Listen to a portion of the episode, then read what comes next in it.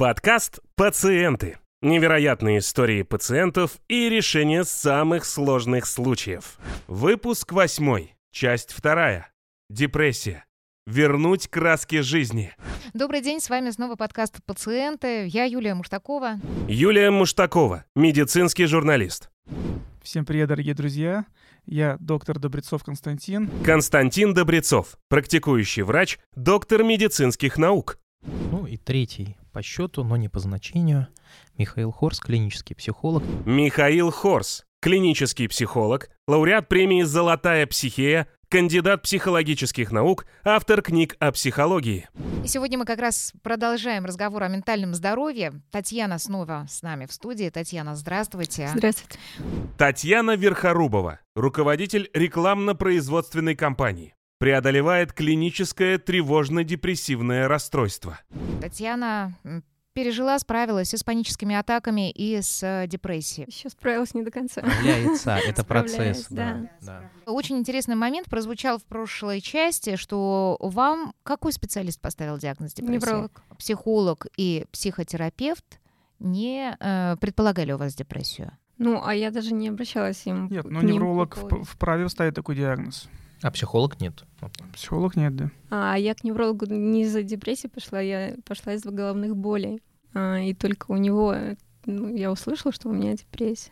А Депрессию вы даже у себя не подозревали, все, как вы нам уже рассказывали, э, как бы списывали на э, лень даже, возможно, усталость какую-то хроническую, да? Вот когда, вот, Михаил, можно подозревать уже, что это не просто усталость, не просто лень, а депрессия, не, не сплин, не хандра. На самом деле есть один очень простой критерий, как отличить э, свою ленность, ленное поведение от уже вот такого хронического э, опустошения да, личностного, от об- обессиленности.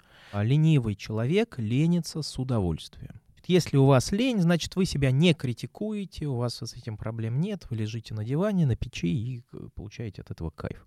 Значит, вот если есть ленное поведение такое, да, безинициативное, и оно а, э, порицается собой, да, человеком, который так себя ведет, и несмотря на то, что он хочет по-другому, он себя за это ругает, все равно продолжает так себя вести, вот это уже серьезный признак того, что а, человек не может да, выйти из этого поведения. У него не хватает сил на это, сил э, воли, сил духа, сил личности. То есть у него такое уже проявление абулическое, то есть да, нехватки, э, э, нехватки ресурса. Татьяна, вы себя критиковали за лень? Да, очень сильно. Очень сильно. Ну и, кстати, первый способ, да, как выходить из этого состояния прокрастинации и вообще из депрессии, это перестать себя за это ругать. И принять, что ты, ты здоров, но ты болеешь в Да, плане Ты ментально, болеешь, да. да, ты болеешь, все, это болезнь, принять это и не требовать от себя, как многие говорят, ну все, сейчас я доболею до, до, до, до понедельника, а с понедельника я раз и резко изменюсь. Нет, вот эти сроки четкие ни в коем случае не нужно ставить. Да? Помнить, что вот как мы только что вначале сказали, выход из депрессии — это процесс, это не какая-то точка, через которую можно перейти и сразу зажить другой жизнью. Давайте все-таки вот по порядку, да. А, Вот вы пришли к неврологу, вы э, поняли, что это все-таки болезнь. И эта болезнь, имя ей депрессия. А, Что вам назначил, какое лечение врач? Он мне назначил антидепрессанты и транквилизаторы вначале, чтобы погасить панические атаки, тревожность вот это немножко убрать. Вот. Я первые две недели пила ан- транквилизаторы вместе с антидепрессантами. И еще, ну, чтобы они там покрывали, потому что ну, при- когда начала принимать антидепрессанты, все эм, э, симптомы, которые у меня были, увеличились несколько раз. То есть Ну, это, был- нормальный эффект. Вас предупреждали об этом? да, меня предупреждали, и э, врач сказал, чтобы я их перетерпела. То есть, если хочу выздороветь. И это очень было, очень страшно было, потому что я, если честно, я думала, умру в этот момент.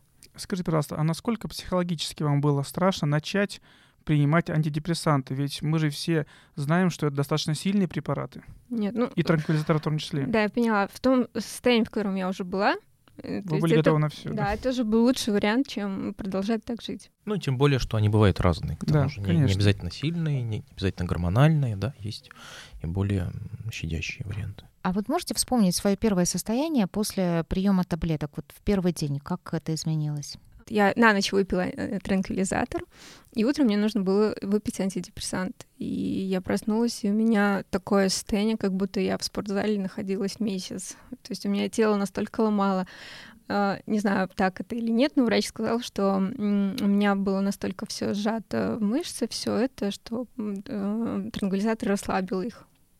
И у меня вот такие боли были. А потом, э, когда уже начала антидепрессанты принимать, у меня на второй день и на третий, и в течение недели были э, и усиленные панические атаки, и у меня и комната сжималась, как будто меня сейчас съест, и подавленность и чувство беспомощности, и кажется, что все, я сейчас умру, и ну нет, я боролась и, я, и до конца. То есть, хотя у меня не было такого, что все хватит пить, то есть я продолжала пить, но у меня было ощущение, что я умру сейчас.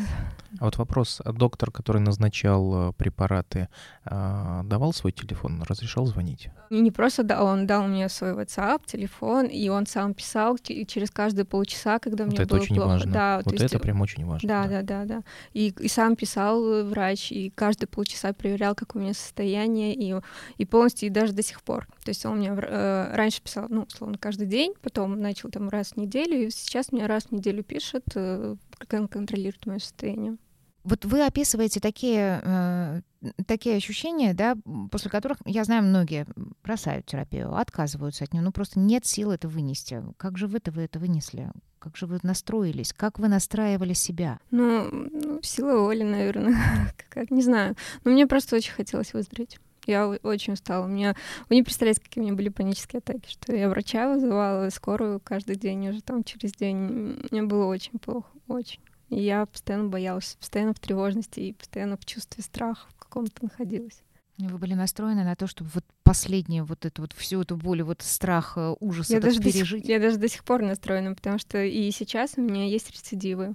То есть э, меня буквально через месяц-полтора стало легче, но э, вот э, бывают такие, ну, может быть, там раз в неделю, может реже тоже минимальные панические атаки, и, и еще есть угнетенное состояние периодически бывает, вот, и при этом я разово принимаю транквилизатор, э, и сейчас у меня было последние две недели э, состояние, как будто я хочу спать, вот, и мне на следующем приеме, на следующей неделе врач будет корректировать терапию.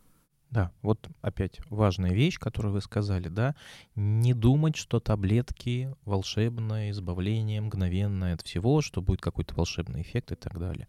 Оно может так и произойдет, кому-то быстро подберут нужный, да, там препарат под него, но, э, ну, то есть рассчитывать на то, что это курс, да, это процесс. А, может быть, он идти не только линейно в лучшую сторону, могут быть откаты назад, да, рецидивы. И, а, ну, помнить, что это все норма для выздоравливающего человека. Как же все-таки действуют эти препараты? Э, какой эффект они оказывают на физиологическом уровне? Давайте поговорим об этом с Михаилом Михайловичем Поповым, клиническим психологом, научным сотрудником научного центра психического здоровья. Михаил Михайлович, расскажите, пожалуйста, вот антидепрессанты, какой эффект они оказывают? Добрый день. Ну, в принципе, оказывают они в первую очередь антидепрессивный эффект. Михаил Попов, клинический психолог, научный сотрудник научного центра психического здоровья. Сейчас наиболее популярная группа антидепрессантов – это селективные ингибиторы обратного захвата серотонина. Почему антидепрессанты неразрывно связаны с серотонином? Об этом нам рассказывает именно сейчас главенствующая теория ну, того, как появляется и что происходит с человеком во время депрессии. В мозгу как это понятно, содержатся клетки, клетки мозга, они же нейроны. Большая часть э, взаимосвязи между нейронами, она осуществляется с помощью химии, как раз таки с помощью этих нейромедиаторов или нейротрансмиттеров, как их могут называть еще альтернативно. Их великое множество, но тройка лидеров – это серотонин, дофамин и норадреналин. И нам важно понимать именно про серотонин и про антидепрессанты. По мифам серотонин – гормон счастья, это неправильно дважды, потому что это не гормон, и это никак не связано с счастьем. Серотонин, в первую очередь, оттормаживающий нейромедиатор. Как бы это сказать? Вот у вас есть мысль. Когда вы о чем-то думаете, у вас постоянно порождаются какие-то дополнительные размышления, дополнительные образы, по-простому это ассоциативные связи. И вот как раз-таки задача серотонина – это приглушать эти ассоциативные связи настолько, чтобы они нам не мешали. То есть он позволяет нам лучше регулировать свои мыслительные процессы, потому что он позволяет их лучше оттормаживать. Второе, что для нас более важно с точки зрения именно антидепрессивного эффекта, он оттормаживает негативные эмоции. Так, И а препараты как... как тогда действуют? Препараты, они увеличивают концентрацию серотонина в синаптической щели, заставляя нейроны серотонина работать, ну, чаще проводить сигнал. Это чем-то можно сравнить, не знаю, с гирляндой. Вот представим мозг как гирлянду, и э, например, на нее подается недостаточное напряжение. И из-за этого она как бы такая блеклая, неяркая, где-то лампочки вообще не горят. И, соответственно, как бы она не выполняет свои функции, так сказать, не радует, не освещает никакого праздника. И здесь, как бы, если брать за аналогию антидепрессанты, мы как бы подаем на нее достаточное напряжение для грамотного и правильного функционирования мозга. И она начинает, естественно, уже вся светиться, ярко, и все хорошо, и начинает выполнять уже свою функцию. То есть, опять же, поймите, здесь самое главное понимание того, что мозг, безусловно, является субстратом нашей психики. То есть то, что происходит в мозгу, отражается на психике. То, что происходит в психике, отражается на нашем мозгу. Именно поэтому сейчас очень важно не уходить в монотерапии, там, лечиться только психотерапией или лечиться только таблетками, потому что чаще всего в 80% случаев, например, для тех же самых депрессий, необходимо идти сразу с обоих сторон.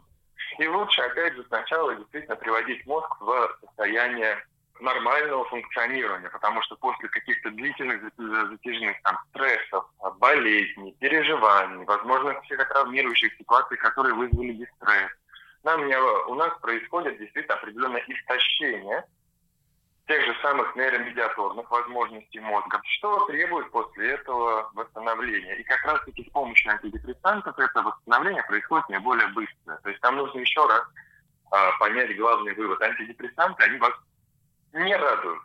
Это не то, что вы там закинулись каким-нибудь пароксетином или а, там прозаком, и все, вы счастливы, и весь мир расцвел, и бабочки поют, и все отлично. Так оно не работает. Нет, он просто восстанавливает ваш мозг до той ситуации, в которой он должен находиться. И тогда вы уже можете начать э, и приступить к тому, чтобы работать со своими трудностями, проблемами или теми или иными экзогенными причинами, которые mm-hmm. могли стать э, основой для той же самой депрессии.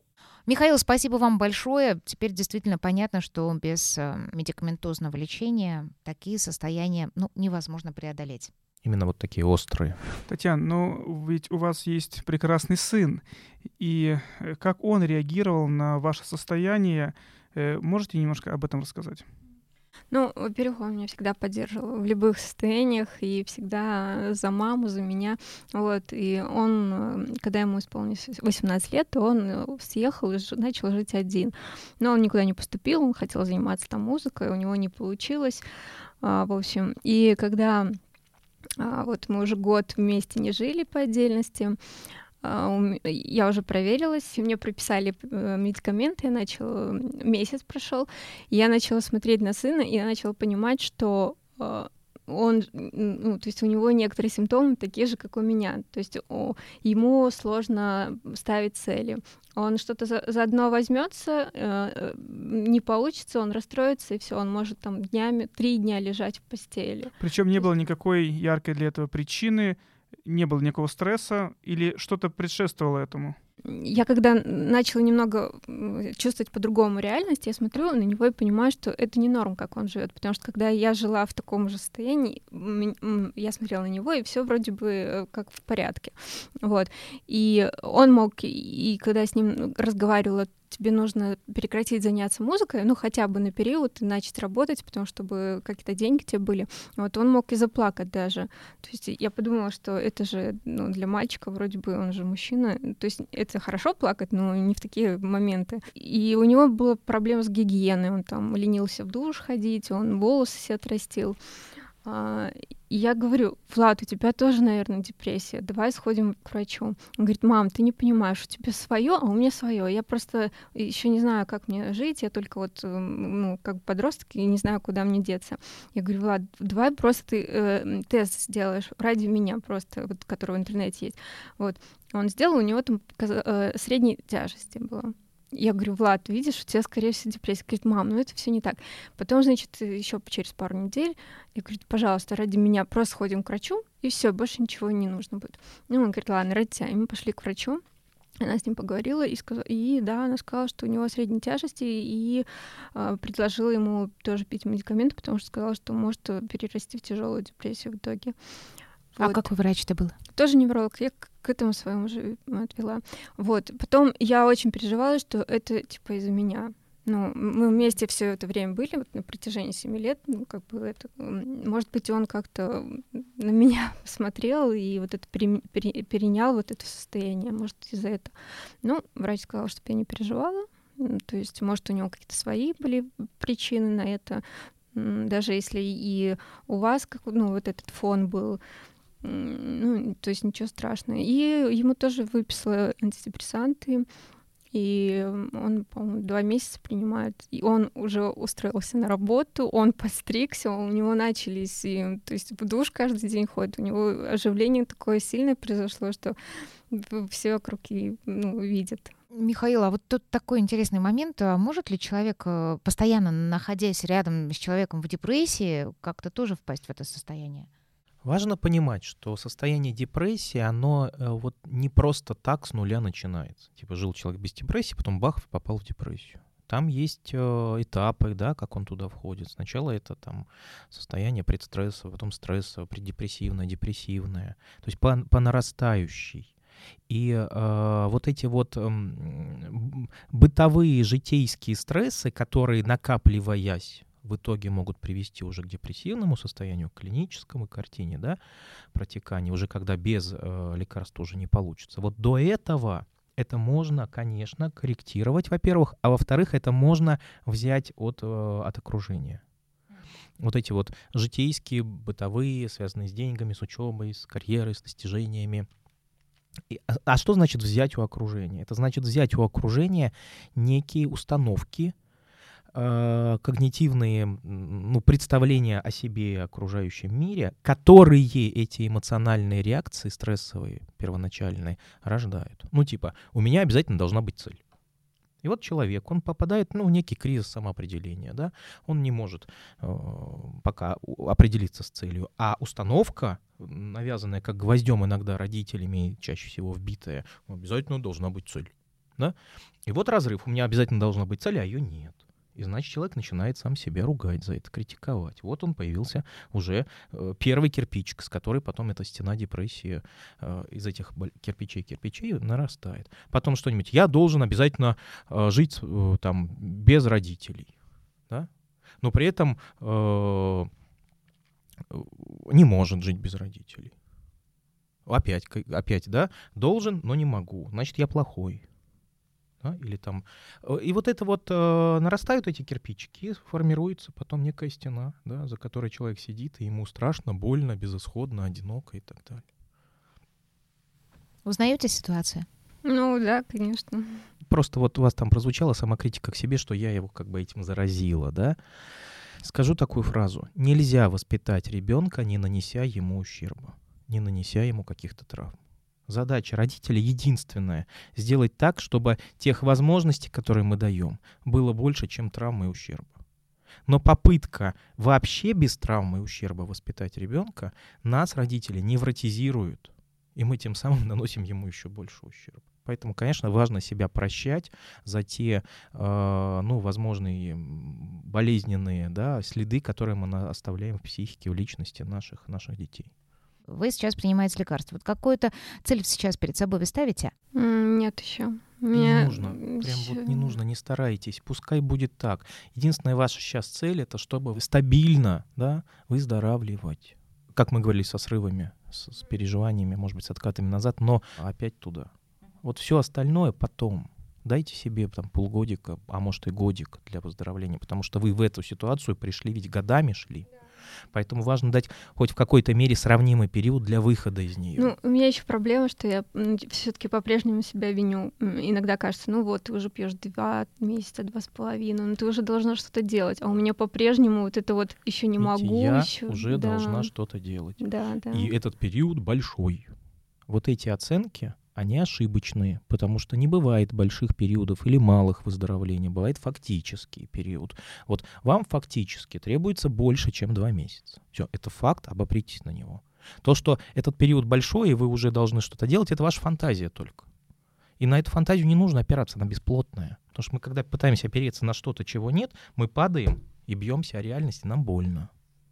А когда мы опираемся на реальность, ну да, может, она не очень-то нам и нравится, но пока она такая. И на этот факт, на эту реальность лучше опереться и с ней, ну, как-то взаимодействовать. Реальность очень конкретная. Татьяна пришла сегодня и рассказала о своей проблеме. Ведь, наверное, несколько лет назад вы бы этого не сделали. Ну да, да. Вот видите, вот то есть есть уже конкретные положительные сдвиги в вашем состоянии. Да, то есть вы сказали, я ничего не делаю, вы делаете вы пьете антидепрессанты, вы признали свою проблему. Вот что, вы сейчас пришли сюда и помогаете другим людям своим рассказом.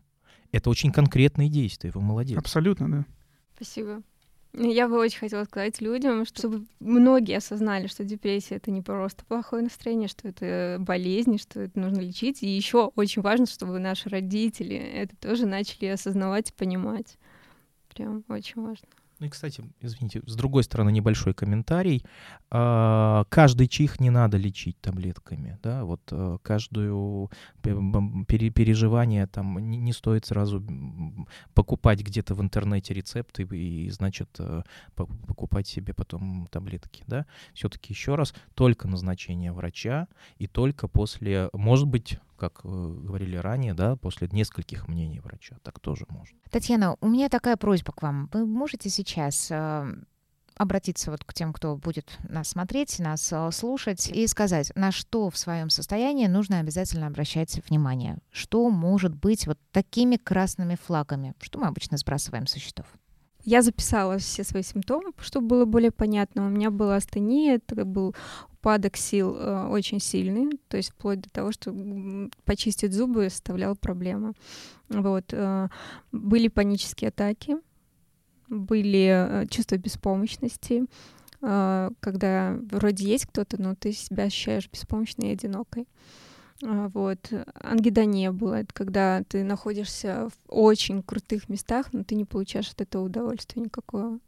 Нет еды, нет э, действий, нет чего. А, потом тревожность. То есть, если даже все хорошо, нет, то есть не за что волноваться, все равно ты тревожишься. И так, э, значит, э, чувство никчемности и ненужности были пессимистические взгляды на будущее, то есть его вообще не было у меня будущего в голове. А вот эм, расстройство аппетита было. А, я иногда либо переедала, либо наоборот не хотелось есть.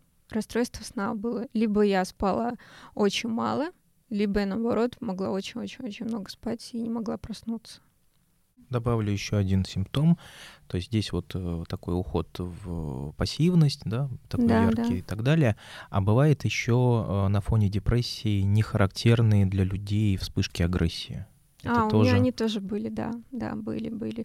И я не знаю, вот э, мой нынешний муж, ему спасибо, что он не терпел, потому что он у меня такие вспышки агрессии терпел, что я вообще, я, я потом, когда, э, ну, приходила все, я не понимала, господи, это же не я, наверное, что со мной происходило.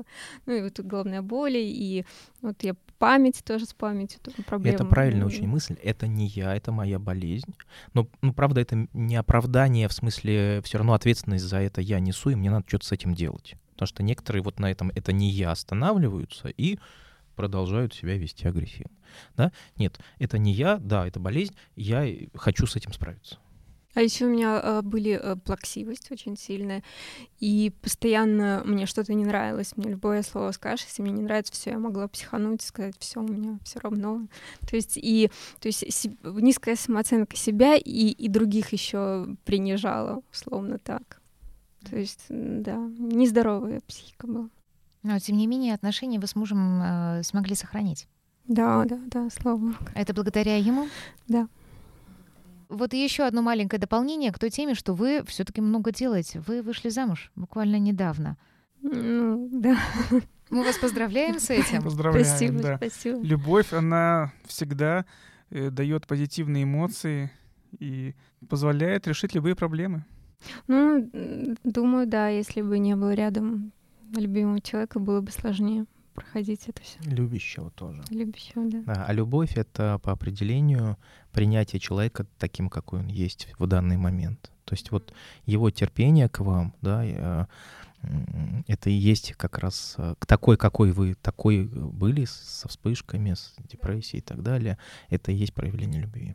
Татьяна, еще раз хочу я подчеркнуть, какой вы большой молодец, что, во-первых, вы пришли к этому диагнозу, и вы, по большому счету, спасли своего сына. Ведь, по большому счету, на, на начальных этапах вы сами диагностировали эту сложную болезнь, и он стал принимать лечение. и- Заподозрили. Заподозрили, да, все правильно. Вот. И он стал принимать лечение, и уже ему не грозит тех вот действительно серьезных проблем и последствий, которые, может быть, отчасти были у вас и у многих пациентов, которые нас сейчас смотрят. Ну, я еще переживаю, конечно, за синдром отмены, когда, а, ну, не так за себя, как за сына. То есть я не знаю, как он перенесет, потому что когда он начал тоже принимать антидепрессанты, у него были ну, тоже тяжелые моменты первые две недели. Вот. И я очень переживаю, потому что, во-первых, в интернет можно, много чего начиталось, и там какие серьезные эти. Но сейчас же антидепрессанты, наверное, более качественные, и если медленно их э, сни- снижать, то никаких синдромов отмены не будет. Но еще я слышала от какого-то врача, лекцию смотрела в Ютубе, а, что если человек выздоровел от депрессии, то синдрома отмены нет. Есть только синдром отмены, когда человек еще не до конца выздоровел. Спорное достаточно утверждение, мне кажется. Вот. А, но, еще раз, я думаю, что синдром отмены плюс-минус есть, вопрос его интенсивности, но болезненно синдром отмены переживает тот, кто к нему не готов. Да? И тот, кто считает, что это прям плохо, что иметь синдром отмены. Ну, я думаю, подготовлюсь.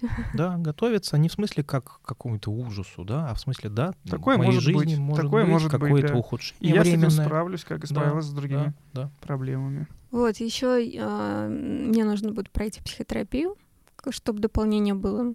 Потому что, опять же, э, вроде бы по статистике э, рецидивы случаются на 60% больше у того, кто еще и не прошел психотерапию. То есть она, д- ну, там, по-моему, на 20% реже, если дополнить лечение медикаментозной психотерапией. Мне очень нравятся ваши планы. Все получится. Мне тоже так кажется, все получится. Я просто потрясена. А я скажу так, извините, получится многое. Но вот рассчитывать, что получится все, это загонять себя снова в депрессию, потому что все-то ну, мы не всемогущие. Да? И вот этот заложить се- себе немножко, что что-то может и не получиться, не беда, это значит подстелить себе соломку в эмоциональном плане. Ну, не получится. Ну, а я знал, вот что это так советы может быть. настоящего психолога. Да. Татьяна, спасибо вам огромное. Вы делаете огромное дело. Вы создали семью, вы спасли своего сына. И вы поделились с нами своей историей. Спасибо вам огромное за это. Удачи вам. Спасибо большое. Счастливо. Спасибо. Делитесь своими историями, а мы обязательно вам поможем. Ждем ваши отклики по телефону горячей линии. Плюс 7 953 888 40 44 или по электронной почте info собака farmprobег.ру. Подкаст «Пациенты» выходит еженедельно. Самые лучшие истории претендуют на ежегодную награду с ценными призами. Ставьте лайки и подписывайтесь на подкаст «Пациенты» в аудио и видеоформатах социальных сетей.